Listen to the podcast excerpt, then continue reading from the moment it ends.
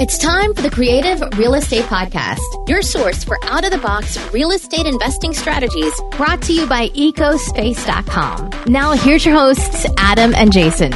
Welcome back to the Creative Real Estate Podcast. I'm your host, Adam Adams. This is the podcast where you're going to go every day so that you can learn the ins and outs of creative real estate, doing things differently. And today is the, just the same because we've got Tom Olson and the way he's thinking differently is well, with his education company, he teaches people why you do what you do, not what to do. Okay, so everyone else is out there teaching you this is what you do when you're going to learn how to do this. And then eh, people will learn that. And then, but they'll say, like, well, you know, should I do it this way? And they'll start asking themselves too many questions, and which actually helps you to not get off the ground. But if you understand why you're doing it, what's the background behind it, you'll actually be able to do it. There's a ton more about Tom Olson, so let me tell you a few little things. This is kind of interesting. He got started in real estate in the construction industry when he was 12 years old. And then at 19 years old, he bought his first rental. Very interesting stuff. He owns the Olson Group, which does construction and property management. He has the Good Success Education Company and the Good Success Mastermind. And then what, a few other quick things is that he buys and sells over a hundred houses every year. He does turnkey, he does fix and flip, etc., etc., etc. Right now, in his own portfolio, he's got 25 rentals and seven vacation rentals. These are mostly single family and a couple duplexes, which helped him to win the award. Show us the award, Tom. Okay. He won the award at Think Realty Single Family Investor of the Year. So thank you, Mom. Congrats, Tom. A lot of cool well, stuff. I'm excited yes, to have I, you on the show. It's awesome. I, I, I, you guys won an award there as well, didn't you? It wasn't Master investor yes. of the year or something? Yes. You know what? Yes. I so, wasn't going to say it, but I'll go grab it. Hey, I, will plug you. I have no. That, that's awesome. See, see, that's pretty cool. That's awesome. Blue Spruce Holdings. Yes, that's pretty awesome. I, I, I love uh, getting together with other high elite real estate investors that know what they're doing and have been around the space for at least a little bit of time and um, that's kind of really what my mastermind is all about getting people that really know what they're doing together so they can either stay together because sometimes business is about surviving and sometimes it's about thriving but really what we focus in good success is more about why you do what you do or what's the purpose. Um, what are you really doing in your communities?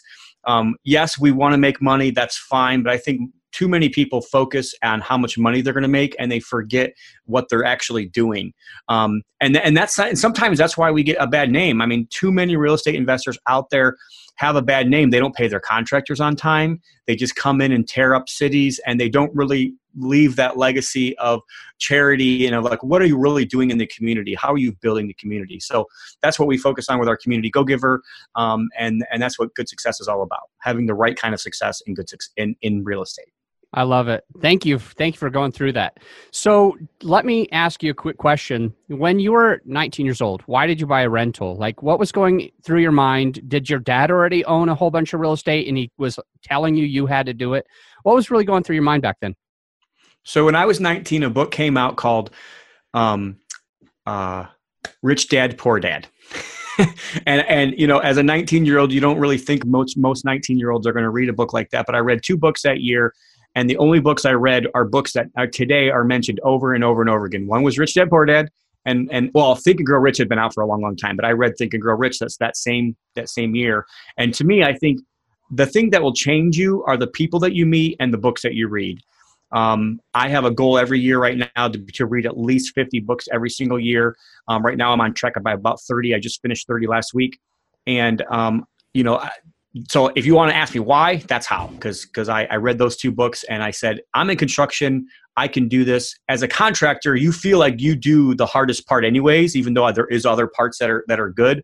Um, and I, I, even just wrote a book about like how to have good success with um, contractors because I think it's a it's an, almost an epidemic today in today's society because we don't realize like how much value a really good contractor can bring and the contractor doesn't realize how much value they bring but the contractor doesn't also realize how much value an investor can bring to their business as well. So collaborating together with those two people can be a really awesome um, connection if you can make it happen.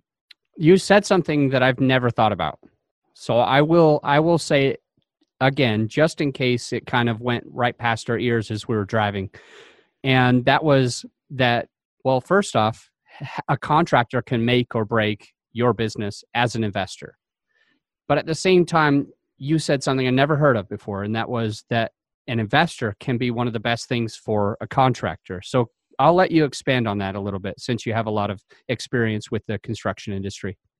Well, I'll tell you that's how I got into really full time investing. So in 2006, um, if you if anybody knows really real estate and really knows new construction at least. 2006 was when the crash happened. It wasn't 2008 it was in 2006 all i mean pretty much when you see um, building building permits die from like 500 being pulled in a county a month to like 50 in one month like we were done. So 2006 is when i saw you know my my income. I was i was making good money. I had just gotten um, had, had a kid. We had just purchased a, a, a nice home in a nicer area and uh, all of a sudden boom i go from making six figures a year to like $20000 a year overnight and um, I had to make some phone calls. So I made some phone calls and I said, "Hey, what can I do for you?" And I and I, and I did I did a job for a guy and I just did one job and he's like, "Huh, I've never had this happen. You got done on time and you got done on budget." And I was like, "Okay, well, I just thought that that's what I was supposed to do." So one thing led to another. Uh, he, he's like, I want you to run every single one of my houses and every single one of my crews. Within six months, I was actually 50 50 partner with this guy in his construction company. And then six months later, he actually left. And I'm like, holy crap, I just went through this. Like I, I already, I already had this this downturn for myself personally. So by this time, I was already dealing with the investors. I was dealing with them on their, their choices, what they wanted to do for the um, rehabs and and I and I just went to them and said, "Hey, if I could help you find a house, I'll help you get utilities turned on. I'll make sure that you get insurance on the property, and I'll coordinate all that. I will do the rehab for you. I'll I'll hook you up with the best realtor in this area, and and we'll sell the houses. And all you have to do is just give me the rehabs. Like if somebody came to you, Adam, and asked you that question, what would you say? Well, I don't. Run You shouldn't that. have to think about I it. I don't Adam. run that part. I don't run. You shouldn't have to think about this. I though. don't have an answer well but you shouldn't have to if you're an investor you shouldn't have to think about it because like if if it's a no-brainer. Like there's so much value being added as that contractor that's only asking you hey can i be your wholesaler without a fee? Can i do all this extra work? And then okay. all i want out of this deal is to just be your contractor. Um, and so i had no idea how much value i was bringing to that proposition until i had been through it for two or three years and flipped over 300 houses with these guys. Um, and but so I'm not saying that every contractor is gonna gonna be that person, but what and but th- that, that's how I learned. I learned by adding way way way more value to these to, to these investors than I was getting or, or, or than I was asking for payment from. Um, and I believe that that is your true value in life is the difference in how much you're asking in price versus what value you're giving to people. And um, so I, I, learned some val- very valuable lessons. I learned the whole ins and outs of buying, rehabbing, utility process, insurance, like accounting, all that stuff um, from A to Z. How, how much money they made at the end of the, of the project. I learned all that by being that that that middle person. And if you treat your contractors right and you and you on, you focus on the value that you're bringing to them, um, I believe that that you can that they'll continue to work for you over and over and over again. They won't even have time to go, you know, look for other work, um, and vice versa. If you're a contractor, I believe that you know don't always look at investors as just the greedy investor who wants to get you to come down on your price you know look at the investor as i don't have to do marketing. Um, all the money that i don't have to spend in marketing you know the, the, consistent paycheck that, that they can give me it's that value that they're bringing to you that you have to focus on in order to make a relationship work.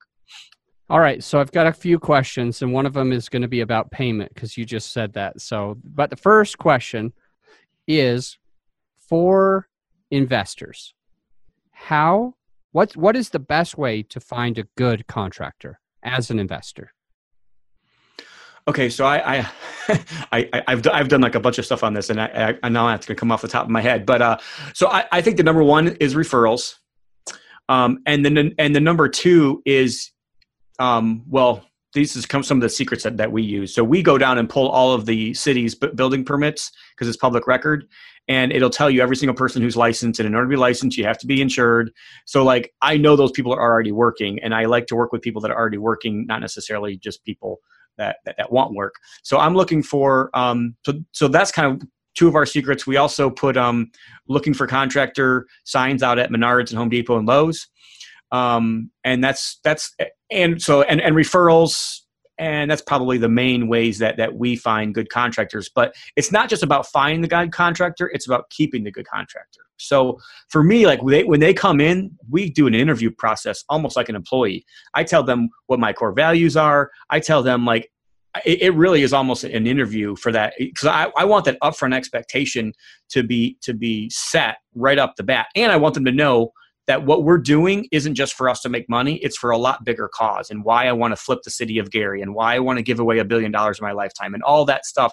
Like I want them to be a part of that purpose that I'm a part of as well. And, and um, so, and we also do uh, every year we do a, a contractor event. So all of our contract, we'll have over 100 people come to our office um, with, with, their their their teams and their staff. We give out awards for our core values: charity, stewardship, community growth, and then contractor of the year. So we'll give out five awards, and we'll do stuff like that to just give something to them to let them know that that, that we care about them and that to me they're just as much of a customer as as an investor that I, I work with on the other side. All right. So I can already tell that this could become a long interview. So I will try to keep it to where we need to go, but I have so many follow up questions. So let me kind of backtrack a little bit. I'm asking how do we find how do we find good contractors? And you had some really good insight. All right. Number one, for referrals. Uh, and I hear that all the time. Everybody says that's where you find the good ones is referrals. So great. Number two, building per- permits and this is something I've never heard of. And I liked the way you, your the wisdom you said. You want to find out who is working, not just who wants to work. Love it. And then you said you you find some at Lowe's. But then the fourth thing that you mentioned was one that I really need to retouch on. It says you're basically saying, Adam, finding good con- contractors is not enough. It's not about just finding them, it's about how to keep them because we're going to be doing more and more uh, properties over and over and over, and you want that loyal person. And so when you kind of went into into this, you talked about it's you're talking to the contractors and kind of inviting them to be a part of a cause, not just about making money. It's part of a cause. So I want you not getting into the five awards yet, but just talk to me about what is what do you tell the contractors is part of the cause exactly? Well, this is different for every single person because what my what I why I believe God put me on this earth is different than why you're on this earth. So I think everybody has to have their own purpose, their own cause, their own 10-year target, their big goals that they're trying to get everybody else to come on board with them. Um, kind of backing up just a little bit on I think if you're a leader in your business, most leaders focus on all the the the, the the fluff. They don't really focus on what's really important as a leader, and that's to create momentum. And you can't create momentum if you have to go and hire a new contractor every single time you get a new job. You have to create momentum. You create momentum by doing the same thing over with the same people over and over and over again. Um, you kind of see that even with your own teams and your employees. Like the longer they work for you, the lo- more they just kind of know the ebb and flow, and and and that's what you want to create. You want to create that with. Think about private lenders, for instance.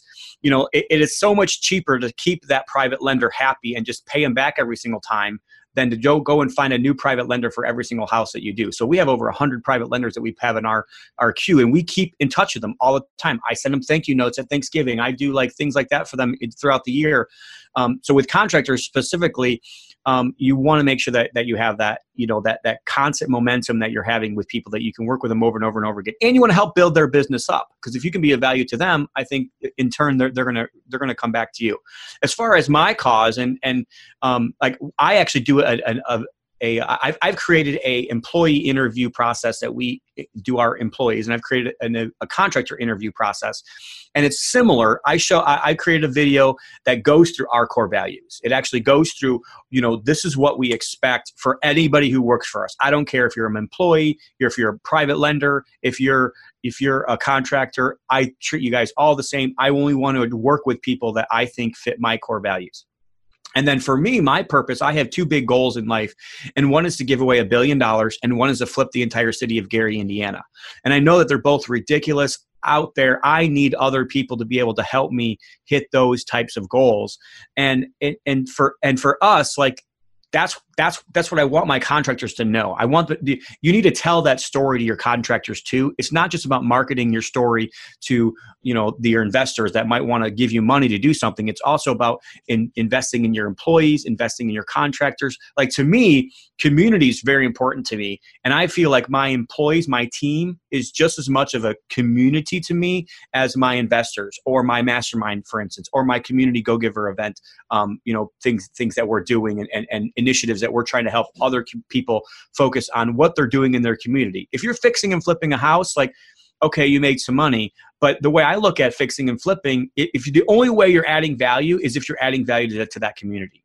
I'm sorry, but uh, as a wholesaler, the only value you add, you don't add value to the community. You add value to either the person you're buying from or the seller that you're selling to and and so it doesn't matter what community you're serving whether it's a church whether it's your family whether it's your team whether it's your it's they're all the same to me um, I, i'm a protagonist by nature which kind of means like i always want everybody's opinion to be to be heard and to be valuable in the equation and whenever somebody tips the table one way or the other everybody loses, right? So, like for instance, a private lender comes in and they want too much money, the deal doesn't work. But if they don't want enough money, then like the tables turn and nobody ends up being happy anyway. So same to deal with a contractor. If if if the contractor if is not adding value to you, then you have to get rid of them. But if you if you're not adding value to the contractor, guess what? They have every right to get rid of you. And I think it's so much cheaper. You you you learn this in marketing. It's so much cheaper to keep that customer than it is to have to go out and continually get a new customer. And I think it's the same thing for contractors. Perfect the next question that I have is just if you could go into just a little bit more detail on what it looks like for your the five awards that you give out every year. Sure. So I give the same awards to my team every year at our Christmas party. So and it's our core value. So our core values is number one charity.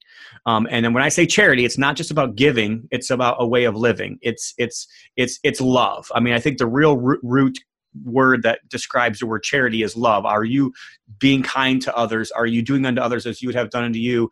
Um, you know, are you being that conduit uh, and, and not just wanting everything for yourself?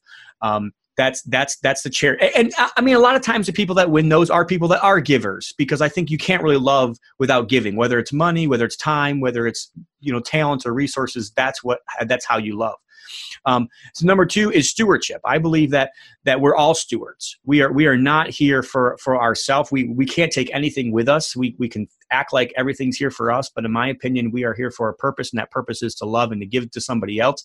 But as a steward, the best way I can think of a steward is a property manager. That's that's, that's the best example that I have as a good steward. And if you believe that your life belongs to you or or you know whatever you're doing belongs to you like you can't be a steward because you can't steward for yourself. Then then you own it and there's a difference between owning your yourself or being a steward of yourself. Um, and so i think a property manager is a great example because they steward they they take a property from somebody and they I believe a good steward is somebody that brings that property back in a better condition if possible or makes them more money. You know, if you if you if you read the story about the talents, you know, the guy was given one talent, two talents and five talents and the guy that got was given one talent and was given back gave back the master the one talent was called a lazy servant. He was not called a good steward. The per- people, I, I believe that the law of doubling is very valuable and should be taught and thought about when we're talking about investing. How quick can we double what we've been given? If if you're giving money to, if you give me money, Adam, as a as a private loan, and I give you back the same amount of money that you gave me, I was not a good steward of your money. But if I gave you back with interest and I gave you back more, um, I believe that then I was a good steward of, of your money. And then three is community. Community is something that i think is very important in life and i think that you you should focus on what you're doing in communities. If you're fixing and flipping i always focus on how much value am i adding to everybody else in the neighborhood. Not just like my house and how much money i can make but if i raise the values for instance we've raised the values from $80000 to 140 by ourselves with 10 flips in this one area uh, you know that, that we're working in in calumet township um, northwest indiana gary indiana And what I can tell you is, yes, we've made a little bit of money, but at the end, like the focus for me is how much value I've risen in the neighborhood for every single other house. So if you think about that, if I just raised the value $10,000, you know, in a neighborhood, think about how much value you really gave to, to the neighborhood and you should focus on that value that you're giving to your communities. And um, and then growth. If you i believe if you're not growing you're dying and i think that you should be growing in charity in steward being a better steward and grow in in um, in, in, in your community. And, and i think we should be growing in mind body and spirit. It's not just you know money it is like how healthy are you? All those things i think are very important and that's what i'm looking for for people that i want to work with um, and you know and then obviously contractor of the year so we'll, we'll do employee of the year for our employees contractor of the year so kind of be like a fifth one that we kind of encompasses somebody that i think you know has all those core values. Perfect. What was the third one was community? Yes. Okay. I've got it. So charity stewardship uh, community employee and contractor of the year Yes. Well, growth is the growth is the fourth core value, and then contractor of the year is is the, okay. Uh, the fifth award. Perfect. Thank you. All right. So, and I like these two goals, and so I just want to repeat them. You want to give away a billion dollars, and you want to flip the entire city of Gary, Indiana. Uh, and those are lofty goals, and that just means you have to keep going and going and partnering and keeping good relationships. All right. So, how do contractors find a good investor? I think it's probably easier than you think. I think you just have to go out and let yourself. It's it's just the way you market to anybody else. It, it's referrals. It's going to Home Depot and Lowe's and Menards. It's calling. I, I would suggest if you're a contractor looking for for um, a good uh, uh, investors start calling the we buy houses sign. Start calling all those signs and say hey i know you're an investor. Do you need any work done? Um, if you're a contractor and you don't have work in today's environment like you're probably not marketing very well or you're just lazy or you have pride. I think there's three things that stops us. Number one laziness and you know it's it's very proven like the the average american household that makes less than $25000 a year watches 7.8 or 7 yeah, i think 7.8 hours of te- television a year or, or, a day sorry 7.8 hours of television a day. People that making over 75000 watch 3.8 hours or less. So there's a huge contrast just between $25000 a year and $75000 a year. So i think laziness is one thing that stops us. You can't do anything if you don't do anything right?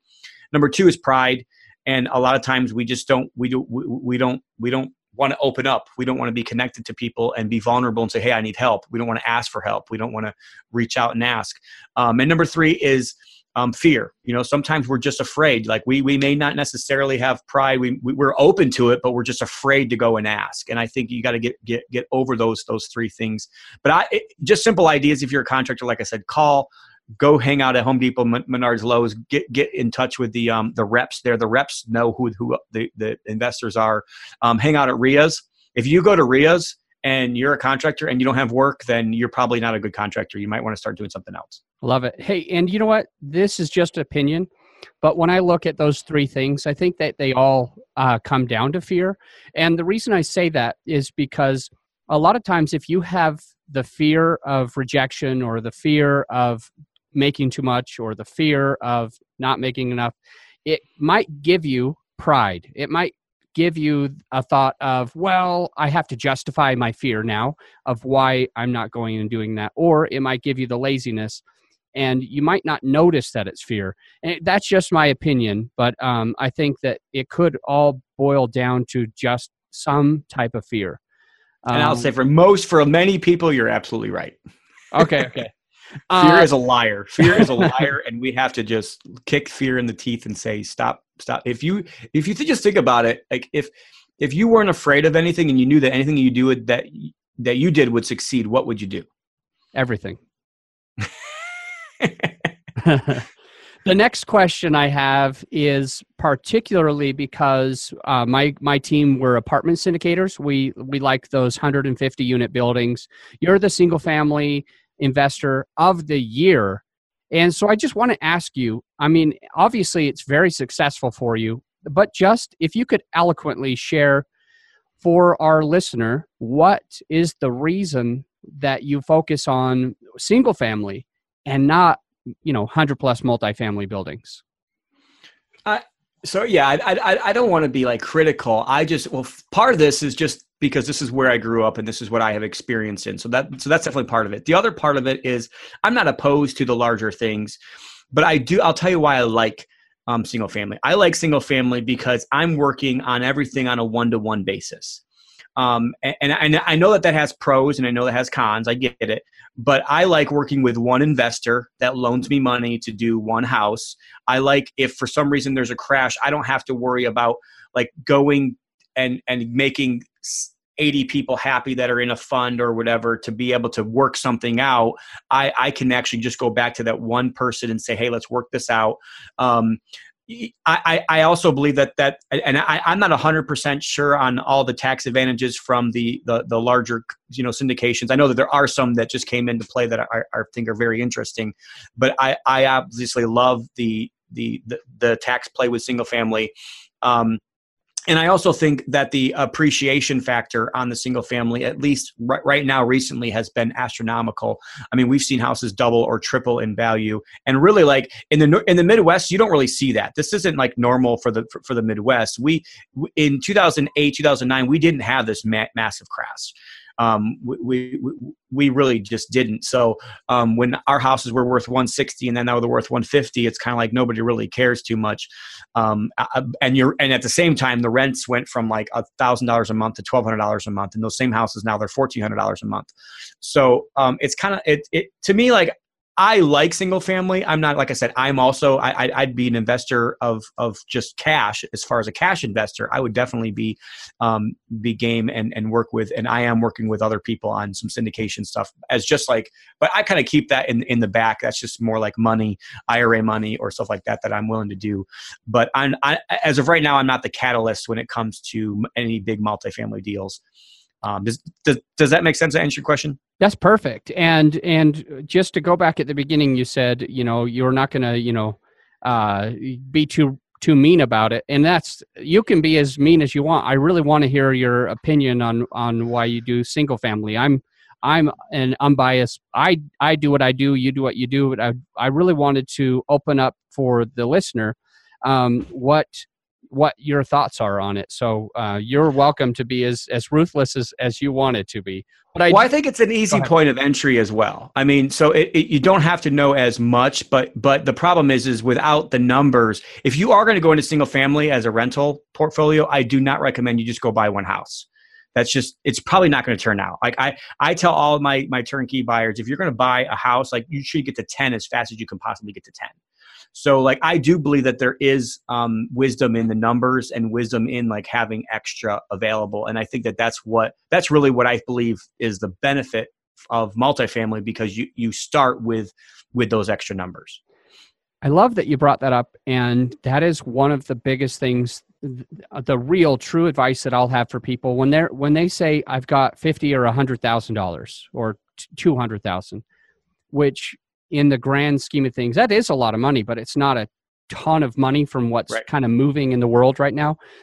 and they'll say, you know, I've, I've got 150K, so, you know, I can afford one single family house. And, uh, and I like, oh my gosh, you're going to buy one single family house with all of your money?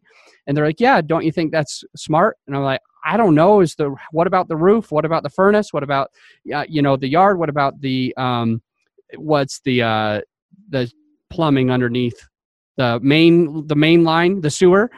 I mean, anything could happen. So, I mean, if I were you, I'd probably try to find a way to invest that a little bit more safely. Maybe in, like you said, 10 10's 10's my minimum as well I, I think once you hit that 10 you're probably going to be start start being a little bit more safe but um, I, I, like that you brought that up now so you said you're passive in some syndications mm-hmm how how many doors is that total? Boy, I I don't pay attention to it as much. It's more like relationships that I've I've I've built, okay. but I'm and I'm not like a big investor. It's only like fifty thousand dollars here, or like yeah. just minimums to get into into deals with friends of mine. Got it. Got it. So all right, yeah, I would have to look that up. I have no idea. All right, I have two more questions before we get into the final five. The first one I think the listener will learn a ton from, and I'll probably learn a ton from myself. So I will ask you um, selfishly It's about payment schedules. You mentioned it, you brought it up earlier, and I I know that you'll be objective because you're on both sides. You've you've Mm-hmm. learned it from both sides. You've you know been in the business since you were 12. What is the ideal way that an investor should pay a contractor? Talk a little bit about payment schedule for us so we can learn. You know, I can't tell you what the ideal way is, but all I can tell you is how I do it. And so I think the ideal way from me and the ideal way that I actually enjoyed being paid this way, and I've kind of felt like it's fair on both sides, is um, once I get to know a contractor. So this is not the first house I do. I think the first deal you do with a contractor should be different than the subsequent deal. So I think the first deal I never pay more than two thousand dollars up front ever. Um, and I want them to at least get demo done before I'm going to give them any more money. so I never want to pay like I know tons of investors out there that have paid like half up front and then the contractor just walked. And I think that that's a very foolish way to, to do it, especially with somebody that you don't know very well. Now, I actually have one contractor that I still pay all half up front and half at the end, but he's a guy that's been around for years. He's done many deals for me. And I have one contractor that doesn't charge me a penny until he's 100% done. Those guys are great, but they're normally a little bit more expensive than the guys that, that you can get to do have a better payment structure. So the way we do it is we go out, create a scope of work. We we create um, a payment schedule process, and let's just say the rehab is fifty thousand dollars, and they say it's going to take us nine weeks to do this project. Well, if it's going to take them nine weeks to do this project, we will probably lump this into like either a five payment schedule or a 10 payment schedule. And we'll say, okay, you're going to get one tenth of this up front. And then after each phase is complete and, and then i'm going to let you create what you're going to do in the phases let give them buy-in on that process of what what they're going to do first because every contractor's a little bit different on their on their on their their process of what they start and end first or end for end with. So so what I, that's how i will do it. And then i'll send a project coordinator out from our office to look at everything that was supposed to be. So our invoices get in on have to be in by Sunday at midnight and they get paid out on Friday. So they get the one contract up front, they get the 10% or the one tenth up front on that particular deal, and then they'll get a payment every single week as long as they get their invoices in by midnight of Sunday night. And then that gives the, the project coordinator time to go out by, by Tuesday and actually check the progress, make sure everything that was in that first phase was completed and then he signs off on it. The checks get written or the wires get sent or the whatever the uh, we do a lot of ach with our contractors on wednesday and then they they all either have them in our mailbox here at the office or they get, get ach by thursday or friday. Friday is kind of like our our promise to our contractors. So that's how we do it. And then at the end of the job when they say they're done then we do a whole nother like process so they normally don't get their last payment until the whole following week because we'll go out do a punch list say eh, this all has to be done and then when you're done with your punch list then it'll be a 48 period 48 hour period of time before we promise we'll go out check it make sure that everything's done and then pay them so that's what's worked for us i think that that's I've taught that in, in many seminars and taught that in many different to many different people. And for me, that's what I think is the right way. What percentage of the bill do you want left at the very, very end when it's time for the punch list? Most of our progress payments are like six or seven. So like I'm okay. I'm okay with like one sixth or one seventh of the total thing at the end because, and I'll tell you why. I'm okay with it because I know all along the way they're not getting paid for anything that wasn't complete already you know if i was if i was if i wasn't as diligent as as we are about making sure that that they're just getting a i don't like giving just weekly payments. If i was just giving weekly payments I, I would probably want a higher percentage on the on the back end.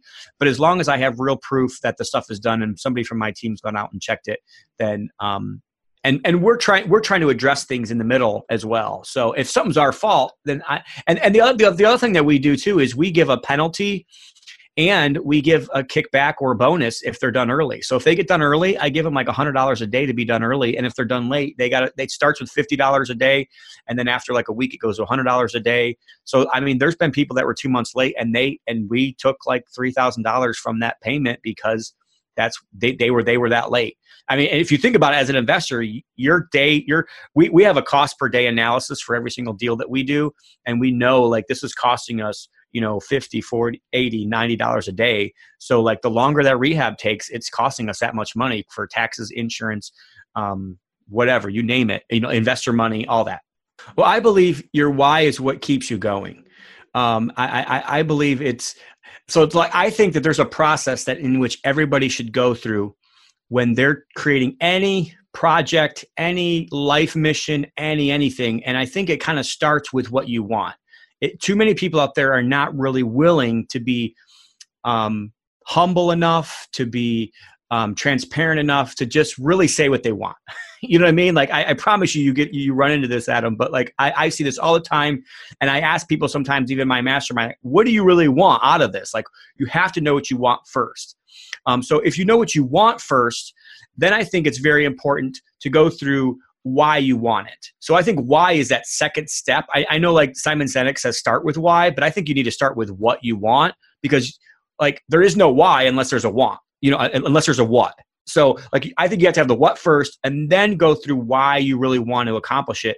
And I think you ought to ask yourself that question several times so, for instance, we have a community go giver event every year in June, where we focus on teaching people not just like what what we do, but like why we do it, and like and and and trying to focus on the community in fix and flip, the community in in um, in turnkey or in rental investing, the community in low income housing or affordable housing, you know, the community in doing maybe low income notes or whatever in, in that that people do, the community in in like even using self-directed IRAs and what kind of a legacy that could leave to your family and, and such. So it's all about like what impact are you actually having on what you're doing? So so i went through this exercise of why did i want to do this? And i kept going deeper and deeper and deeper. Okay so why do you want to have people come see your office? Okay why do you want to um, you know encourage other people to be community go givers well why do you and I, answered myself why well, i want people to go out and and be um, community go givers and change their their communities. And then i said well why do i want to do that? So basically it boiled down to i want to be known for somebody who is is encouraging others to good works. Like that's as simple as it is. Like that's if, if you want to know my legacy, what I really want to be on my tombstone, it should say work. He worked so he could have, so he could give. Um, he was a conduit, not a bucket. Like that's at the end of the day, like that's why we do it. So I think that why is what drives you and sustains you and gets you up in the morning. After you've done why, I think you have to kind of go back and be humble and be like, oh crap, where am I at now in this goal? Because you never know how to get to where you're going unless you know where you're at now. You can't draw that map until you do those two. And then it's how, and then it's what action steps am I going to take now, and by when will I actually have that goal reached? So that's kind of like just a process that I go through anytime we have do want and to do anything, even a rehab. You think about it like, what do you want? Why do you want it? Where are you at now? How are you going to get there? When is it going to get done? Is kind of like the process. That's awesome. I'm glad. I'm glad we covered that. So I I do want to touch on some of this because I think it's genius the way you put it out. So first off, when we're talking about touching on the why as opposed to the how, you mentioned some just gold, and you're talking about when you're trying to figure out where you're going to go and your goals and how you're going to accomplish them. You start very systematically. So you're saying, what is it that I want to accomplish? And then after that, you ask, why do I want to accomplish that? But you don't just stop there. You continue to ask over and over and over and over. Well, why do I want that? Well, why do I want that? Well, what is that going to do? You know, you keep going, going, going. And when you nailed it, when you have all that information, you just kind of take an assessment. You say, where am I now? And after that, you're asking, well, okay, how can I accomplish that? And then when will it be accomplished? I believe we should all take note of that because that is probably the best way to get from here to there. And then one one of the things that I will touch on is that you said what you wanted on your tombstone. All right, so you said he worked so that he could have, so that he could give. You want to be a conduit, not a bucket. All right, my friend, are you ready for the final five? Yes. Perfect. All right. So, question number one. Oh, you know what? Let's take a quick break and then we'll get to question number one. This episode of the Creative Real Estate Podcast is brought to you by both you and brought to you by the show itself. And we just wanted to say thank you, Jason. I really appreciate having you as a listener. And we have an ask. We've got a quick ask. If you have uh, been listening to the show for a little while, you love the show, and you haven't taken the time to leave a rating and a review, I just wanted to ask to see if you wouldn't mind uh, going into iTunes and doing a written review as well as a rating. Um, so that's our only ask. Let's get back to the show. What's your most creative deal? So we have, I guess, for me, my most creative deal that we've done would be, um, I am bought a house, I sold it active turnkey to an investor. An active turnkey for me is they buy it from me cash, like a wholesale deal, and then I rehab it for them, and then they refinance it with the bank, and then they keep the property as a as a rental property for themselves, and then I manage it for them.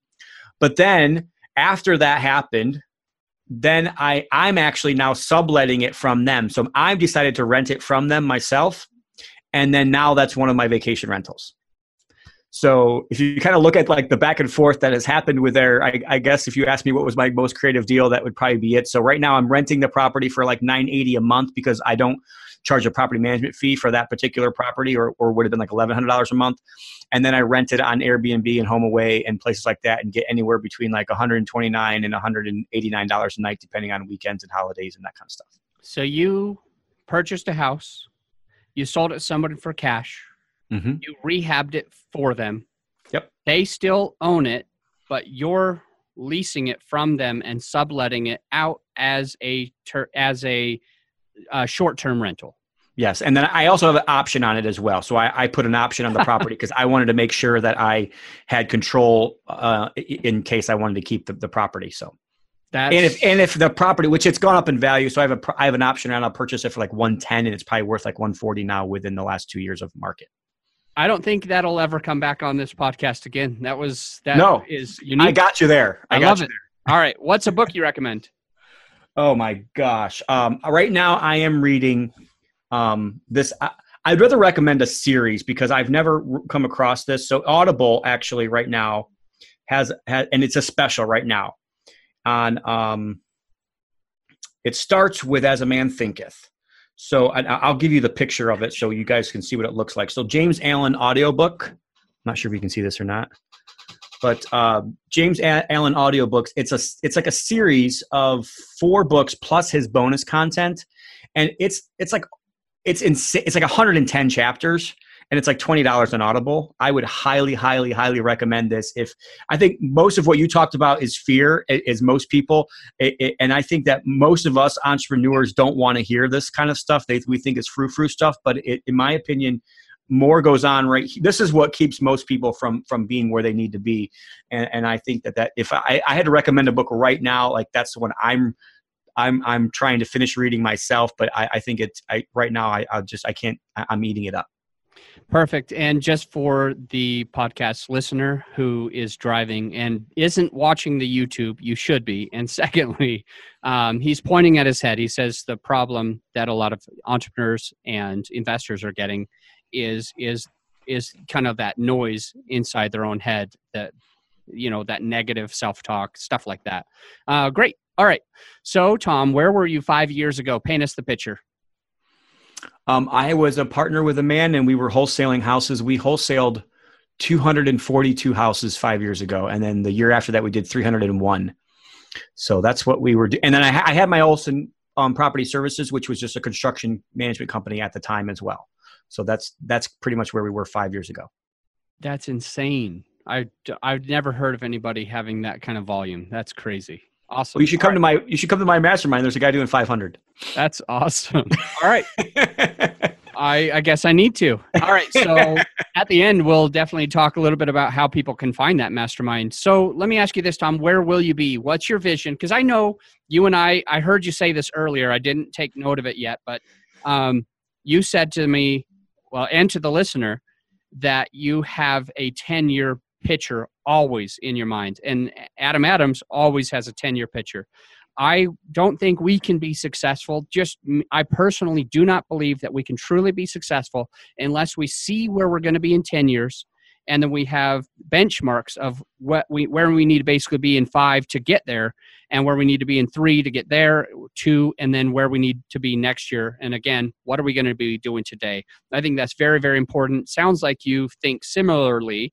Uh, so what do you see yourself where do you see yourself in exactly five years I'm glad that you brought that up. We're actually go. I actually this week is my leadership team's um, yearly getaway. So right now we're actually going to be planning 2019 goals, and we'll actually go over. We do a two-year picture, so we do our one-year plan, two-year picture, and then we always review our 10-year goal.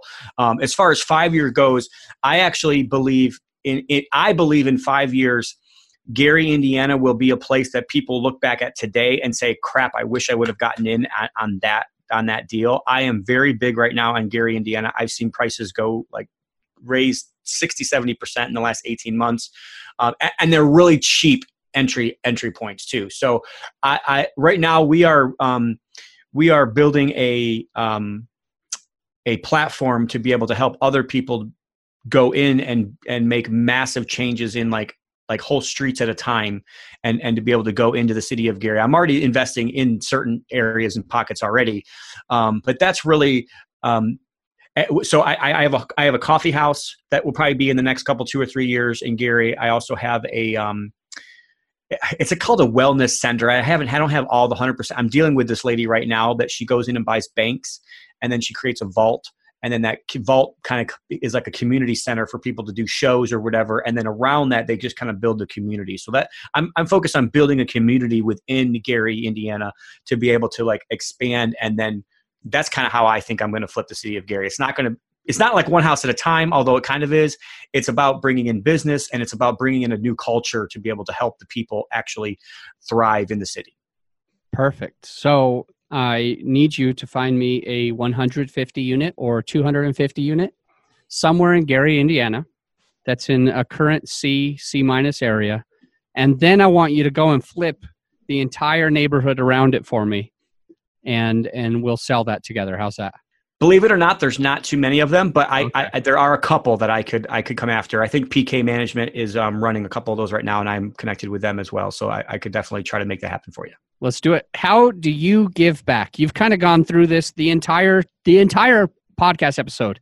If we go back and listen to this whole thing, it's it's like a hundred percent giving back. It's like everything that you think about is giving back. But I'll give you an opportunity to to just share um, anything else that you have on giving back.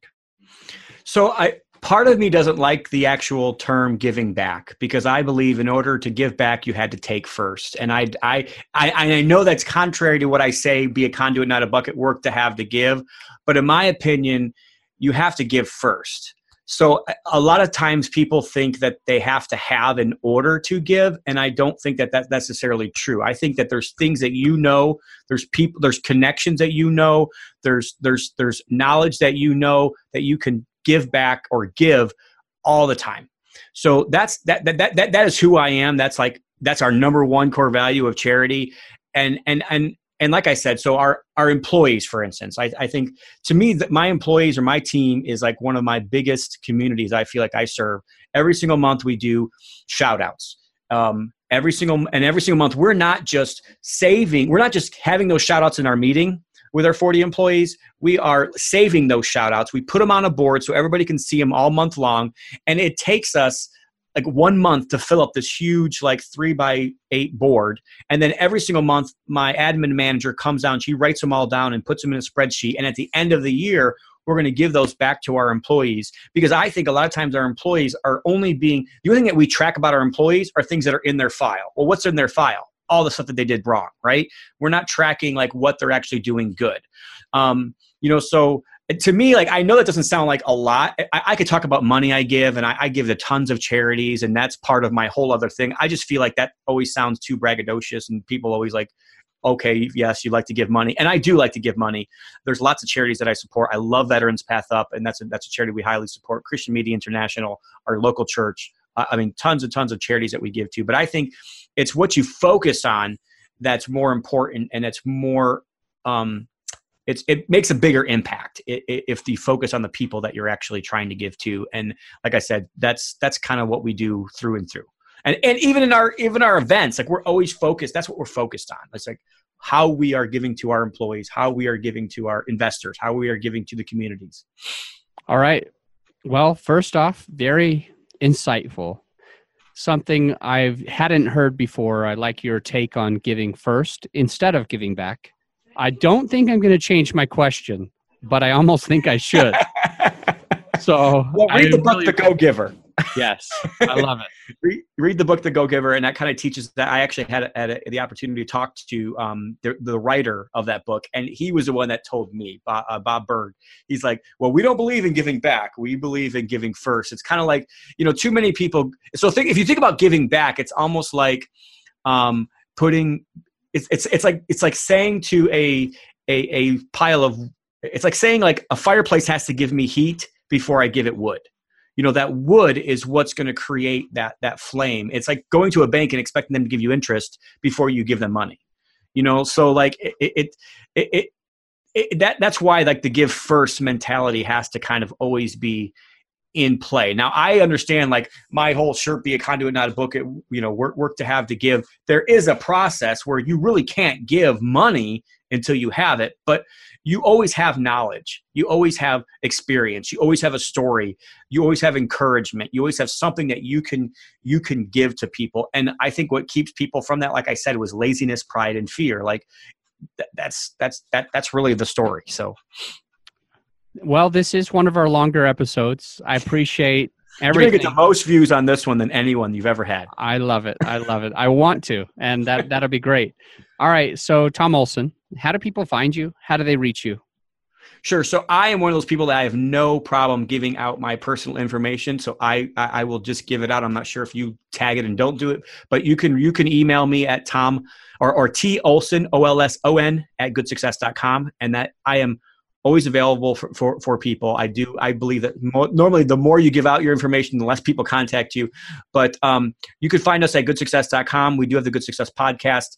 Um, we do have a community go giver event every June um, in our office where we show people how we um, do what we do, but again, like why we do it. We have some great national speakers in there that, that, that come to that event and the mastermind. But you can find all that at goodsuccess.com or check us out on Facebook, Instagram, Twitter, YouTube, you name it. They're, they're all there. Just look at Good Success or me personally um, on any of those platforms. If this is the type of information, if this is the way that you deliver on your own podcast, I suggest everybody go over to Good Success Podcast, check it out. And if you want to get a hold of Tom Olson, again, it's T Olson, O L S O N, T Olson at goodsuccess.com.